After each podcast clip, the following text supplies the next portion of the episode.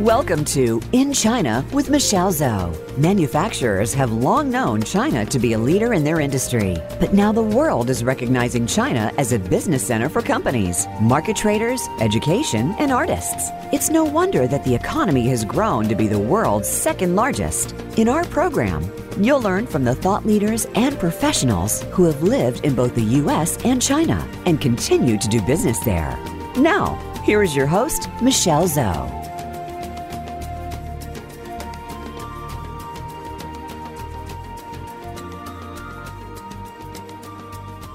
Welcome to In China with Michelle Zhou. I'm your host, Michelle. I'm the founder and the CEO of Pacific Technologies Consulting Group. We help American and Chinese organizations learn from each other, bridge their needs, and grow their businesses internationally. You can contact me at our company website, ptcgconsulting.com, and I always welcome you to connect me on LinkedIn. Today, I invited Mr. Remy Blackman to the show. He's the founder of China Israel Innovation Accelerator, CIIA. And he's a tech entrepreneur and venture capitalist based in Shanghai, China, and Tel Aviv, Israel. We would like to talk about the secret sauce for foreign startups succeed in China. Welcome to the show, Remy. Thank you very much, Michelle. It's a pleasure to be here with you. Thank you for inviting me. So where are you video conferencing in today? I'm based in Tel Aviv, Israel. And many people know Israel to be the startup nation, which is a place that breeds, I think, thousands of startups that many of them go on to be successful in Silicon Valley. And we see some of the leading unicorns coming out of Israel. So that's been a success story in Israel for over 25 years now. Yes, I would love to hear a lot of information and insights from you. First, before we jump into that, I want to just check in with you. How are things there with the pandemic? Unfortunately, Israel started out on the right footing. So at around May, after 6 weeks of lockdown, they opened up the country and things were going very well. But then things began going in the wrong direction. So right now, in terms of the number of people infected, we're almost as bad as the U.S., unfortunately. So wow. We have become what's called a red state now, and things are really pretty much out of control. So unfortunately, the situation is not so good, but we remain hopeful. I think maybe it will be really helpful for you to first introduce yourself to our audience, and especially your connection with China. And I mentioned the startup accelerator. What is it? Can you please give us a brief introduction about yourself? Sure. In fact, I think my relationship with China is not coincidental. I was raised in Taipei, Taiwan. That's where I spent many formative years of my youth. And so I think being in China is not a coincidence. So it's something that I felt, the Chinese culture was a part of me in many, many ways. So in my background, I am as you mentioned, technology entrepreneur and venture capitalist. I've been working and living in China for over 12 years. In my past, I've started ventures, and I've worked for Giza Venture Capital, which is one of the leading VC firms based in Israel. And I've spent a lot of time, particularly in Hangzhou and Shanghai. These are two cities that I've spent, a number of years, but have gone around a lot. And essentially what the focus of my work in China has been to work with various Chinese cities. So in addition to Shanghai and Hangzhou, I've worked with the city of Xi'an, Nanjing, Haikou, Hainan province, and with business and investment groups looking into technology companies, particularly out of Israel. So essentially looking into Israeli startups in various sectors, in various stages in their development, and looking into mostly commercializing these startups in the Chinese market. That's been the focus of my work. Now, as I've mentioned in my introduction, Israeli technology companies have been very successful going to Silicon Valley and setting up their main office there. And the model that has developed over the last 25 years is that they set up the R&D center in Israel and their main operations, the management, the sales, and the marketing in the US. Mm-hmm. And that's worked very well for both sides. However, when looking into China, things are very different. There is, these days, particularly in the past 3 or 4 years, there are very clear opportunities in China. It's a market where these companies can grow quickly and can reach high valuations, but there are very big challenges there, for foreign founders. Right. We will go into that and learn from you, because you've been in China for so many years and you are doing this. And we will see what model you have figured out that works for China and compared it to with the U.S. One thing I want to mention is Israel has this reputation, just like you said, right? A lot of technology companies started from Israel, and then at some time, they go to U.S. When you mentioned that, immediately I remember my neighbor, my previous neighbor. I live in the Seattle area, and Microsoft is here, Amazon is here. So my neighbor, his family, they moved from Israel to Seattle because their company was sold to Microsoft. Mm-hmm. And before they sold their company to Microsoft, they told me the first company they sold to Google. So their family moved to Silicon Valley, stayed there for a couple of years because of this acquisition. And then after that, they went back, right? The husband is the guy started all this tech stuff. They went back and started another tech company and sold to Microsoft. So they moved to Seattle. And after a couple of years, as my neighbor, I know this husband because we were colleagues in Microsoft and we chat a lot. When he was working for Microsoft, he started another one. Okay. Some ideas in the US. Yeah. Then finally he went back, the whole family moved back and they started another one. So I don't know when is the next time they move back to the US again. But you see it's continuously, it's always innovation, always new ideas. And they ended up pretty well. So that's happened to my neighbor. I saw this model. I don't know how they made it in such a success, but you know it. So I would love to hear about it from you. Yes, there are many explanations. I mean, people look at the phenomena that is Israel, and they try to explain how it became such a startup nation and what's the source of innovation, what drives people to be tech entrepreneurs, and there are different reasons for that. But the fact remains that it's a very unique place in terms of people, the culture cultivates and encourages young people, but not only young people, people of all ages, to go out and create a new startup. And the fact that there's such strong relationship, that it's a, really a microcosm of Silicon Valley, and that there's so many success stories, and that there's so much collective experience, that pushes people to do that. And I think that's the source of the success. Mm-hmm. If you summarize the formula for Israeli startups, what are some key things? You mentioned the source of innovation. And what other things that you think really contributed to this success in the US? Well, first of all, many people come out of the military, the Israeli military. So everybody goes to the military for 2 to 3 years. It's mandatory. And some of the units, like 8200, 8200, there's some leading units in the Israeli military that produce many of these successful entrepreneurs, and many of them are known already in the United States.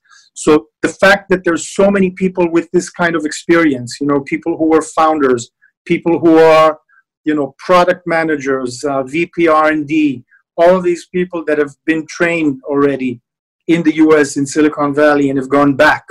And the fact that you have an ecosystem of so many VC firms and thousands of these startups that keep hatching, all of this together, you know, contribute to this formula of success. So that when a new, you know, entrepreneur, be it a serial entrepreneur like your neighbors or people that start their journey, they pretty much have a, you know, a level playing field.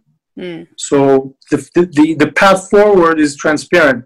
It doesn't mean that they will necessarily be successful. They could succeed or fail, but they know what the rules of the game are. Mm. So what I heard is, besides the source of innovation, you mentioned it's the network, right? The people, they know yes. each other, and then they help each other. And then these people build an ecosystem, from investment to the teachers teach the successful entrepreneurs, teach other people what you should do in order to be successful.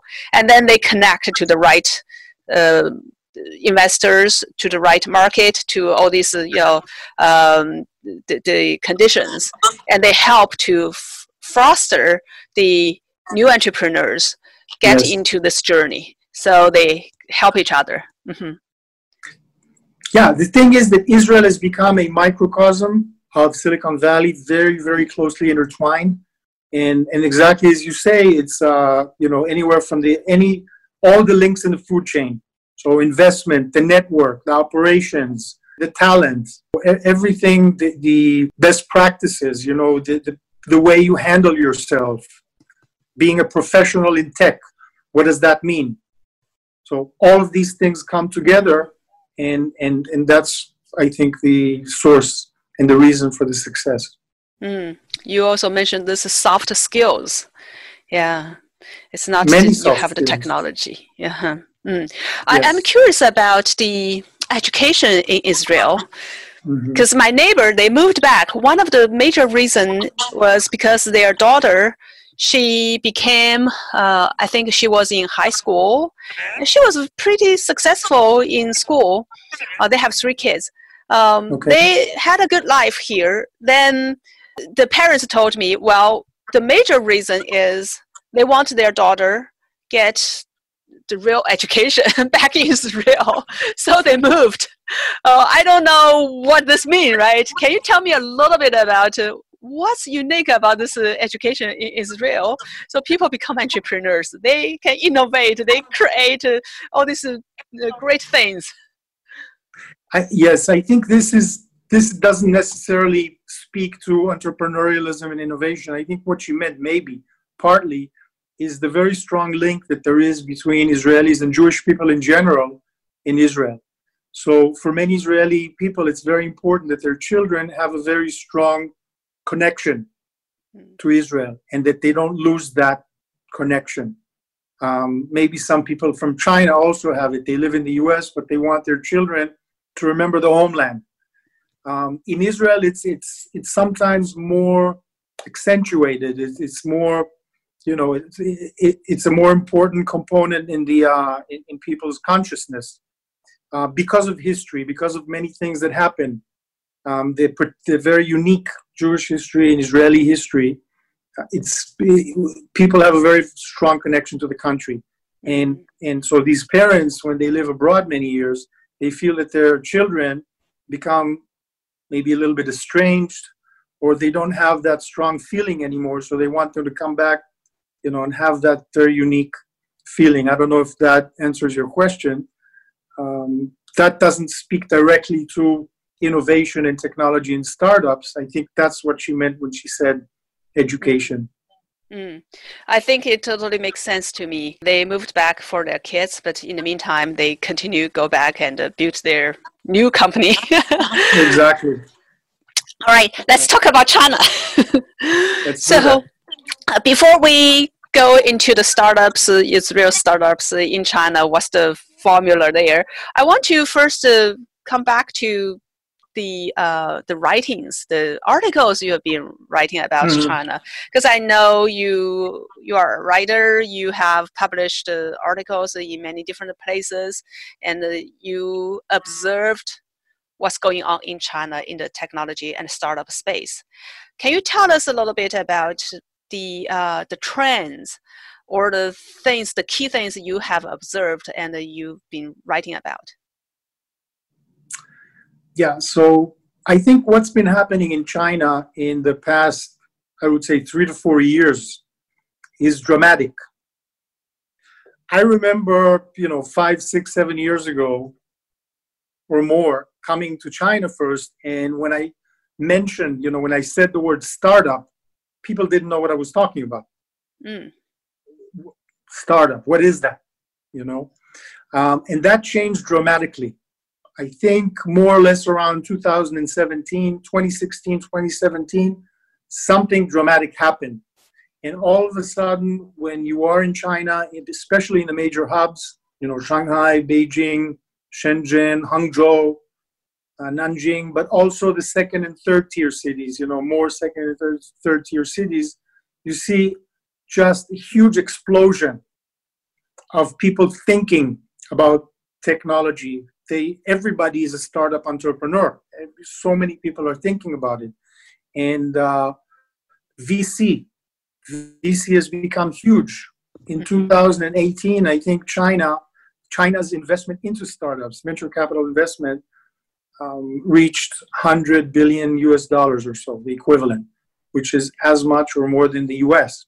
And that's amazing to think about, because just a few years before that, it was very small. It was a small fraction of that. And within a very short time frame, it caught up. So, it's really an incredible situation. That's the sort of the good news. I think at the same time, the fact that it went up so quickly also caused some problems, because the market was not fully developed and mature. Mm-hmm. So in the heyday of 2017 and 2018, when the numbers were rising and venture capital investment was just pouring into these new startups, you were seeing a lot of inadequate, let's say, investment. So into companies that were not, that shouldn't have been there. That was just throwing money at startups that have no future. And that was happening a lot. And I think that's typical of a market that's, not at a mature phase yet. So we saw that happening. So many of these companies that were funded in 2018 just had no future. It was clear that this was just these investors operating out of fear of missing out. It's called FOMO. They didn't want to miss out on the action. So anyone that came with a presentation and a good story, boom, they gave the money. One thing I noticed in China, the VC side, a lot of times people chase after those hot topics, or for example, blockchain was hot for a while, right? VR, AR was hot for a while. Exactly. Then after that 1 or 2 years, boom, it's cold. The VCs will not invest into this anymore. So that also created a phenomenon, as you described. Companies, they bubble together PowerPoint, and then they go after those keywords. Yeah. Hot topics. Exactly. So you mentioned some of these buzzwords, such as blockchain, AR, VR, and these were, again, technologies that were not yet mature also, so they're problematic. And so you saw a lot of this money chasing these startups that were not really, had no feasibility, were not viable in any way. And that caused what's called then the capital winter. So around late 2018, 2019, all of a sudden it came to a stop, because many of these investments were not going anywhere. And then there was, sort of like a crash in a way, where a lot of that money froze. So there was no more money, or much less money, flowing into startups, as low as 30 or 40%, I think, of the previous quarters. And it caused a reshuffle also in the industry. So all of a sudden, VCs were becoming more professional. Before that, in 2018, basically anyone almost off the street who dressed up nicely and talked the right language could get money from LPs, from limited partners, to manage a fund. But they knew nothing about technology. They knew nothing about tech investing. and that came to an end. So it was painful to many VCs and to many startups, but it was a healthy development for the market, becoming more mature and more rational. And so it's been picking up, I think, for towards the end of 2019, and then coronavirus, everything changed. So the dynamics are different. But if I follow the numbers, I think in 2020, after a hiatus, after a stop, January, February, part of March, I think now VC investing is picking up again. And it's quite clear that, things in China are happening very fast. So they are learning quickly, and the market is maturing, I think, at a fast rate at this point. Yes. You just mentioned the changes in the recent years. There's a lot of changes. And in the tech industry, I know there are many different technologies, new things happening. From what you observed today, what are some major things that you think is on the top tier for investors, for Chinese investors or VCs looking at, that they think those are good opportunities? So we can look at it vertically and horizontally. Horizontally, AI is queen, artificial intelligence. Yes, that's the keyword today, the buzzword. Buzzword, everybody loves it. I think particularly in China, people are enamored with these buzzwords. So if you're an AI company, I think still today, but very much so in 2018, 2019, if you position yourself as an AI company, you're going to get a lot of that attention from investors and from the market. The question is, what does it mean to be an AI company if you have machine learning? To what extent you have the expertise? Because many of the solutions that these startups provide can be done without AI just as well, the actual software solution. But investors look for the deep tech story, because the deep tech story gives them the potential, the valuation. They're looking for a very high valuation. And when you have a deep tech story, it enables that. So AI, I think, still reigns supreme in China.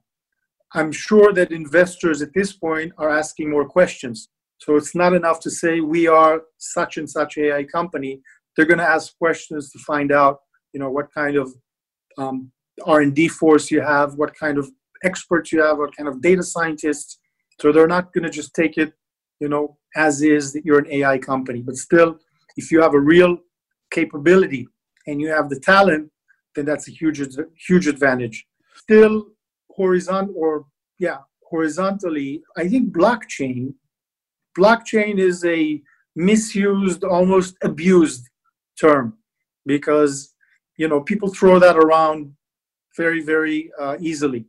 However, there's very little or not so much actual capabilities. Not many companies out there really using blockchain technologies to build solutions that are practical, that solve real-life problems out there. That, I think, that's still in the making.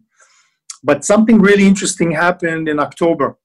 President Xi Jinping made a big announcement that October of 2019, that blockchain was a strategic priority for China. And at that point, everybody picked up the signal, and many have, taken it forward. And we see that particularly in Hainan, which wants to be a kind of a hub for blockchain. So blockchain is another horizontal. If we look at the verticals, so these are the sectors. There are many sectors in China that, if you look at technology, where China is very key market. Basically, every vertical that you look at, from smart mobility, autonomous driving, robotics, edge device, edge computing, which is IoT in many cases, Internet of Things, smart industry, industrial IoT. Yeah. Then you move on forward to the worlds of e-commerce. E-commerce is huge. China is by far the biggest e-commerce market. I haven't seen figures for 2020, but it must be around, it was $1.5 trillion in 2019 versus $0.5 trillion e-commerce in the US, so 3 times as much. So e-commerce, digital marketing, consumerism, very, very, very big in China.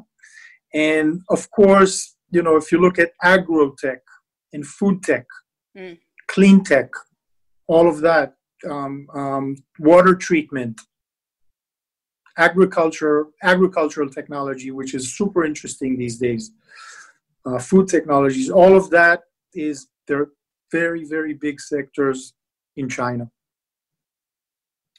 Wow. Great. So looks like the field is very wide, broad, and there are many things technologies company can go and play in. I think it's time to take a quick break now. And when we come back, I would love to learn more about the China Accelerator that you have in China. You started there, why you started, what it is for, and then how you help the Israeli companies, the startups come to China, become a successful company there. And that also applies to other countries, the foreign companies to come to China. Yes. All right, we will be back right away. Are you interested in expanding your business to China, but don't know how to start? Are you wondering how to grow your sales in the China market and win over competition? Meet Michelle Zhou and her team at Pacific Technologies Consulting Group. Our consultants are U.S.-China experts and have all lived and worked in both the U.S. and China, with many years' experience in market entry strategies, management, and execution. We can help you find the right partners, develop opportunities, and grow your business in China. Please visit ptcgconsulting.com today. Welcome back. So before the break, we talked about general, how Israel companies went to US, become successful. And then we also talked about the trends in the technology space in China that Remy, you have observed. Now, I would like to take this back and really looking into the China Israel Innovation Accelerator, CIIA, that you have founded in China. What is this? And why did you start this CIIA? About 2 years ago, well, that's something that goes back even further. It was clear that China, as I said earlier, is becoming a playing field for startups. Up until then, there was only one place where a startup could really, you know, get funded and grow quickly, become a unicorn, and be acquired by Google or Microsoft or Amazon, or go, you know, have an IPO, go public and on NASDAQ. So that could only happen in the US forever, basically. So if you were a startup anywhere in the world, that was the place to go if you wanted to make it big. And now, all of a sudden, there's another playing field, and that's China. However, there are problems there for foreign entrepreneurs, for foreign startup founders. The culture and the rules and everything else is very, very different. And it's not as transparent. It's not even very transparent to the Chinese entrepreneurs many times, but they know how to operate. However, if a foreign tech entrepreneur wants to enter the Chinese market and commercialize their technology, how do they do that? There are no success stories. There's no track record of anyone doing something. So I basically set out to try to solve this problem. And it's a big problem, I think. And so I created the China Israel Innovation Accelerator, CIIA, which, because we are pioneers, I think, in what we're doing. And being a pioneer has good sides and bad sides, as everything in life. But we wanted to think about a framework that would help some of these startups that have solutions and have technologies and have products that are viable in the Chinese market, that we recognize them to be that, to have that viability, for them to be able to land in China, begin to land in China and launch their solution commercially there. Now, it's not an accelerator as you think, for example, about Techstars or Y Combinator. These accelerators, they have cohorts 3 or 4 times a year, and they have 10 or 15 or 6 companies coming into a very, well set program. where they come in for 3 months and they go through, you know, the program for 3 months. We're not there yet. It's more of a kind of a fluid framework. So some of the things that we've been doing so far, for example, last year in Nanjing Tech Week in June of 2019. Nanjing Tech Week is a whole week of innovation and technology events in the city of Nanjing, which is a very, very important city in China, but many people in the West, they don't know too much about it. You know, if they did learn some history, they know. But it's a very important city in China, and it's a city that has ambitions to become a leader and a hub in technology. They don't want to fall behind Shanghai and Beijing in the first-tier cities. So that was a week of matchmaking. And we brought a delegation of Israeli startups, and incubators, companies like Mellanox, which is a very big data center switching, you know, hardware company based out of Israel. It's not so much a startup; it's a very large company, but also smaller companies or startup companies such as Temi, T-E-M-I, which is a robotics company that was funded to the tune of $50 million by Chinese investors. Another company is Innoviz in the smart mobility and autonomous driving. They have a LiDAR solution for autonomous vehicles, and a number of other companies. They all came to Nanjing, and they attended a week of matchmaking with multinationals such as Ford Motor Company, such as Siemens, the German, Siemens Bosch. And with Tencent and Alibaba, you know, and other Chinese companies, with local city officials, and went into sessions and also business face-to-face and so on, and keynote speaking opportunities. So that was the first step, you know, in a vision that says, okay, Nanjing is a launchpad for these companies in these particular sectors. Let's get these companies to the city and put them in a position where they're ready to be, they're landing and ready to launch into the Chinese market. So question here, you are not matching them with investors. You are matching them with like potential customers. Is that correct? Yes. Or partners?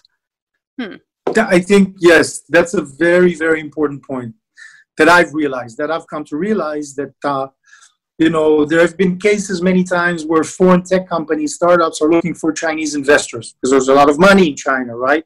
So they think, let's go raise money there. In my experience, that hasn't worked very well for various reasons. So I've come to the conclusion that the best method for foreign startups, the first steps that they should do should focus on the product and the market and commercialization. So these should be companies that have already raised funding in their home market. Many countries don't have a VC ecosystem. Luckily, Israel does have one. So the companies that we bring into the program all have raised some money, anywhere from seed round, let's say, $2 to $3 million. Or more than that, of course. Some of them are A round, so they raise 5, 10, 50, 100, you know, that's fine. But all of them have raised some money.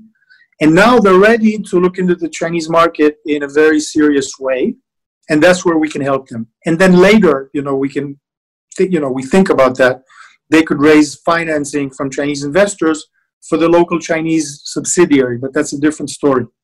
But you're right. You've touched on an important point there.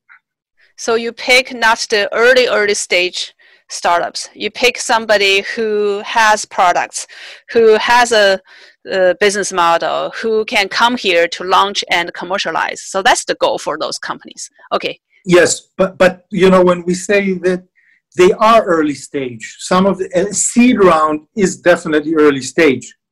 You know, okay. Now the rounds are bigger these days. The fundraising rounds are bigger.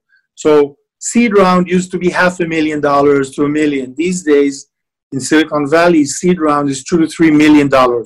So these companies, they're definitely considered. They can be early stage, but they are not, you know, pre-seed. So if you're just a few people, a couple of founders with a PowerPoint and an idea, and you don't even have a product yet, and you need your first $300,000 or $400,000, you're too early for the Chinese market, in our, according to our understanding. Okay. So that's the kind of things you have done in the past, right? You said that's 2019. And yeah. When you look at from what you have learned through doing this, helping the Israeli companies come to China, commercialize and become more successful, what's the plan for the future in terms of this type of helping them accelerate? Yeah, so, we've realized, like, I think many other people, that there are many, many events, many conferences. And you see some of these, foreign innovators and digital innovators and entrepreneurs coming to China.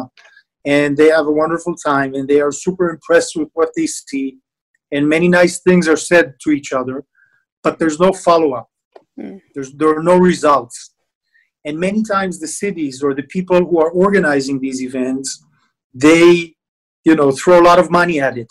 And there's big splash. And during the event, everyone feels elevated. But there are no results after that. So we were looking at this problem. And in fact, before coronavirus broke out, we had some plans on actually having a, a longer term plan for this. So not just have an event, but have actual follow-up. And also, we still have it. These things have slowed down due to coronavirus, but we have in the plans to set up an accelerator. So an actual accelerator, a landing pad, a launch pad in the city of Nanjing, for example, where we were planning in March of 2019 to have a China Israel AI summit, where we would invite to some of these really interesting founders of some of these really, cutting edge startups, as well as some venture capital people and just people who have a very interesting story and a view on China and Israel and in general, technology in China and foreign technology. And after that, 2 months later, in May and June, we were supposed to have a tighter matchmaking event with lessons that we learned from the previous year. And then also inaugurate an accelerator.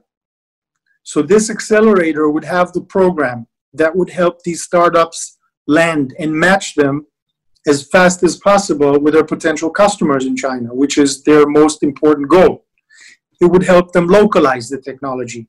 Mm-hmm. Very, very key task. So if you have a solution that is right for the US market, let's say, or for Western markets, in China, it needs to be adapted and customized for China. Yes. Has to be that. So that's one example. You have to have local people. So a foreigner cannot sell in China. Doesn't work that way. Cannot happen. You need a few key people. You need to register a company. That's very important. Where do you register it? And you want to get the right policy. And you want to be closely linked with the city that you're in, maybe the district. So all of these things, this program that we have in the planning was supposed to happen, but everything is delayed these days for obvious reasons. Mm. I think you mentioned the government role here. The event you mentioned, the government was one of the key organizers to put together this event. And different cities have different policies in terms of investment as well as in terms of the supporting they provide to the companies for them to be successful landing there and launch there. So I think since you have been in China for so many years and you have been looking into different cities, maybe from this side, give our audience, especially our startup entrepreneurs, some ideas about in China, how this works, what's the role of those cities for the companies if they want to come to China, the startups if they want to land in China? Yeah, so if we want to have some, lessons learned from all of this for foreign entrepreneurs, they could be, U.S. found Americans, they could be Europeans, they could be Asians, of course, Israelis. They look into China, and I've written about this. One of the ways to look at it is on a city-by-city basis. What do the cities offer? But that gets a little tricky because, you know, obviously people want to go to Shanghai and Shenzhen or Beijing, of course. These are the cities that are more kind of welcoming, I think, to foreigners. Shanghai is probably the most cosmopolitan city in China. And so it's a natural place for foreign entrepreneurs to say, okay, we're going to go to Shanghai. We're going to start there. But Shanghai doesn't embrace, you know, the foreign entrepreneurs as much. It's kind of, you know, everybody wants to go there, so they're not going out of their way to attract people. Competition is high. And you have to look at it, you know, Shanghai being such a big city, there's Zhangjiang high-tech district. Right. You have, you know, different districts have different policies. And in Shanghai, you also have different accelerator programs that you could go to. So there's Xnode, for example, Shanghai Xnode, a wonderful place to land for foreign founders who want to, you know, find their way around in China. Another one is InnoSpace, Shanghai. So Shanghai, there's also a community of many foreigners. It's a very natural landing place, and you can meet people, and you can, you know, learn and find your way around. However, there are other cities that you should look at. I think some of the second-tier cities, key second-tier cities, are very promising. I think Hangzhou, I don't need to, you know, everybody who has been to China a little bit and knows something about China knows that Hangzhou is a wonderful city for technology. There must be at least 24 unicorns that have started there and that are based there. Of course, Alibaba. So Hangzhou is a really, really good city. Nanjing, great place to go. Xi'an. And I would also mention Hainan Island, which is considered the Hawaii of China by many people. Hainan is a really interesting story to it because Hainan is a free trade zone. There are a number of free trade zones in China, but that is one of the, you know, most liberal regulatory environments in Hainan, and it's also a free port. And about 2 years ago, I think it was April of 2018, President Xi Jinping again announced that Hainan is going to be the next great place in China in terms of free trade, free port, and so on, you know, competing maybe with the new Shenzhen, let's say. So there are incredibly favorable and friendly policies there in Haikou. For foreign entrepreneurs, it's a very nice place to be also in many ways. It's, you know, kind of a backwater. It's not Shanghai and it's not Beijing. They would love to see foreign innovators, digital nomads, you know, these people landing, and there are many incubators and programs there. China is vast. I think if someone is looking to go to China, they have to keep in mind something very important, very, very important, and that is that there is a learning curve. Mm-hmm. And the learning curve could be brutal. So you could spend years learning and learning and learning. And that is a problem, you know, for a startup entrepreneur, because maybe their most important resource is time. You know, they need to focus and get the job done quickly. They're not there to sort of go on a fishing expedition, to explore. So that is really, I think, one of the big obstacles standing in the way of foreign entrepreneurs right now when they look into China. And so what happens many times also with Israeli startup entrepreneurs is that they say China is great. You know, we see it's amazing, it's growing, it's a superpower, it's a huge market, but it's not for us. Mm. It's inaccessible. You know, we can't afford to waste a year and then see no results, which is very likely to happen. So they go on the, you know, well-known track, which has worked really well for everybody.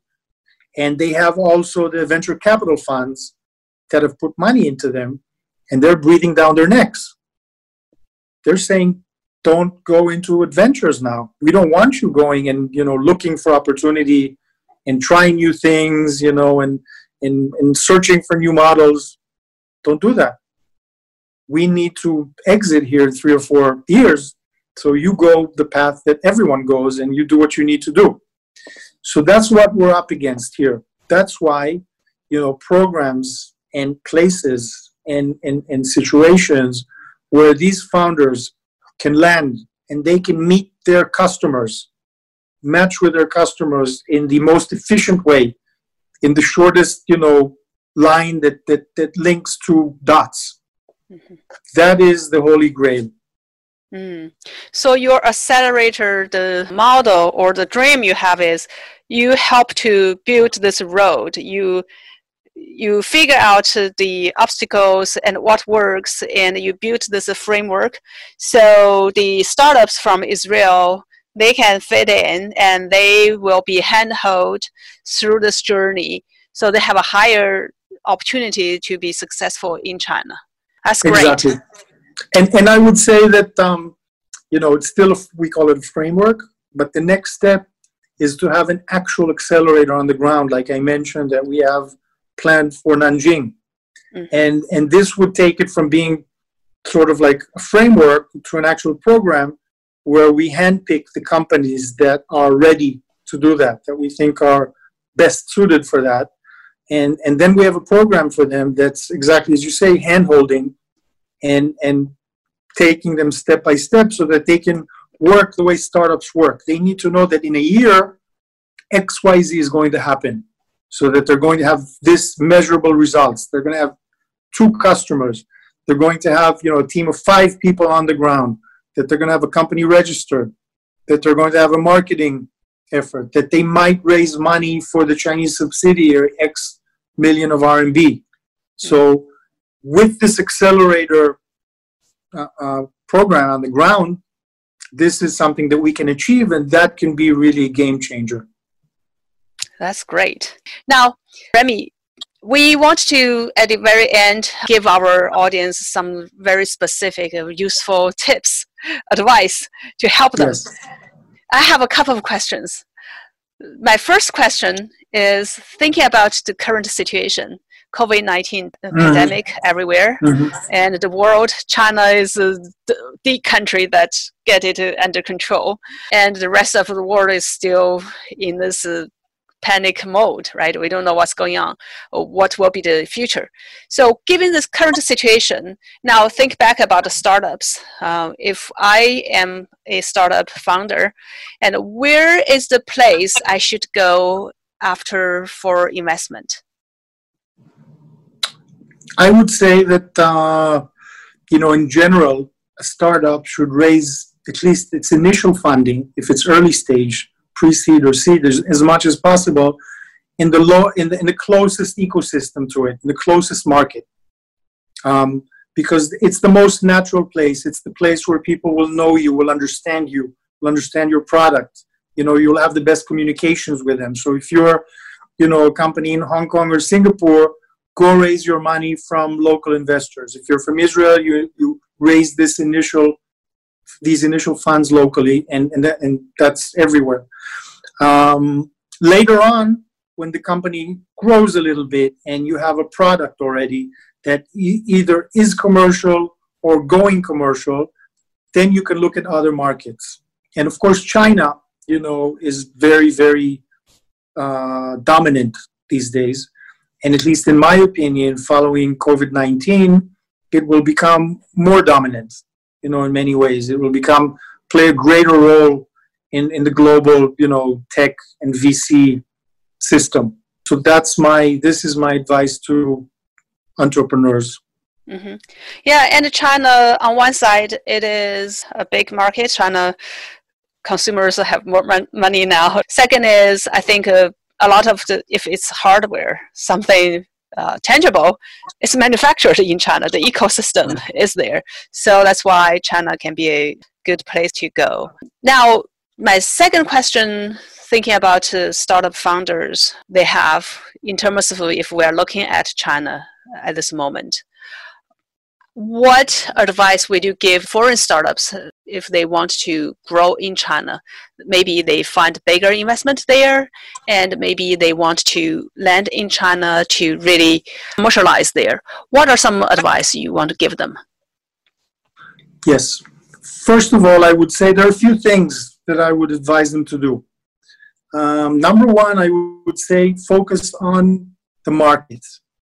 So have your product ready, have your solution ready, and look into the Chinese market and think how you can solve the problem that you're out to solve in China, in the Chinese market. What does it take to customize it to the Chinese market? Focus on that, on getting those first customers, POC, the proof of concept. I would say that raising money should be your second priority. That's not the thing you should focus on. You know, we could go into that separately. That's a story in and of itself. But fundraising should be, I think, in my experience at least, a byproduct of commercialization. That would come when you're already there. You're going to capture the attention of some of these Chinese investors, and they're going to say, wow, look at these people. And they see that you're committed, right? So you're not just kind of a fly-by-night. You fly in, you said, I need money. Why would they write you a check if you, the next day you're flying away, they don't know who you are, and you might just as well disappear? They want to see that you're committed. Chinese investors, their advantage is in the local market. They don't want to be just necessarily, most of them don't want to be just financial investors, you know, looking for returns. They want to have a strategic value also in the local market. So if they see that you have a commitment, that's going to make them trust you and you know, go with you. So that's one thing. Second thing that is maybe as important or even more, I would say, and that is to prioritize when you're in China. It sounds a little bit abstract, and it's true everywhere, right? We always need to prioritize anything we do in life. But just because as a foreigner in China, there is such a learning curve, as I was talking about before, very, you know, steep learning curve. And you're a small company with limited resources, and you're going into this vast country and this vast market with many unknowns, many uncertainties. It's not as transparent as you're used to, you know, in other places. And there are going to be many, I would call them honey traps. So people will treat you very nicely. They will host you nicely. You'll feel great. You will feel like you can win the riches of China quickly. But that is an illusion, because the road is very, very tough. And so to be able to manage through that, and that's much easier said than done, you need to prioritize. You need to look at the prospects that you have and focus your energies only on those that you think will bear fruit. You know, and that is an acquired, I guess, skill. That's experience. And otherwise, you can end up sort of chasing ghosts. You know, you keep flying and you keep going and you have meetings. And, you know, many times people in China, they're not going to say kind of, no, forget it. We're not going to invest in your product, or it's not a good fit, or, you know, they're going to say things that might mean yes or no. And you keep thinking that it's going to happen, and you keep spending time and energy. So this is, you know, one of the risks that people working in the U.S., they know the, you know, the social cues, they know the body language. They, you know, when somebody says something, you know what it means. You can look them up also. You can search them on Google. In China, you know, you see a company, a potential customer or investor, you don't know who they are. Even Chinese people, if they don't know who's behind them, they don't necessarily know what they are. So that's even much more so for foreigners. So I would say prioritize, get help, work with people who have experience, go to accelerators that work with foreigners, you know, try to have some kind of a, you know, hook that is a reality, you know, is like a bridgehead into the market. Don't just go running into it, hoping that something good will happen and sort of, you know, going after your gut feeling, because that could mislead you in many cases. Yeah, the cultural differences and as well as the mindset difference. I think that's very important. It's different when you are doing things in China versus your home country. Right. Those are great advice. I really appreciate you share with us about your insights. So if our audience, they have questions, because you have been doing this for a while.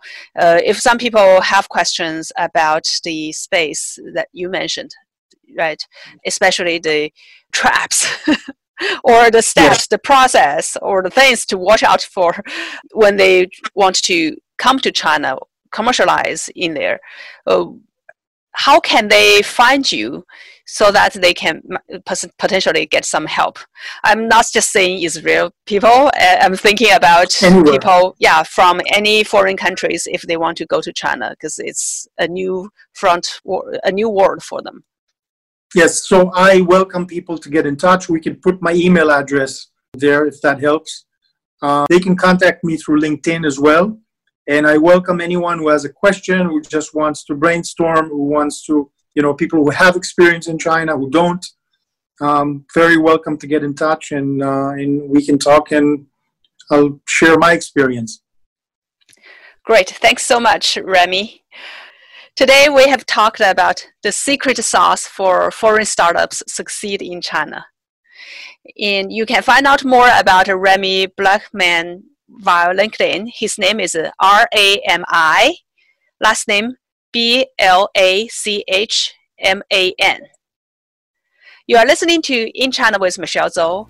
I look forward to talking to you next time. Thank you for tuning into In China with Michelle Zhou. Please join us for another edition next Thursday at 7 p.m. Eastern Time and 4 p.m. Pacific Time on the Voice America Business Channel. We'll talk again next week.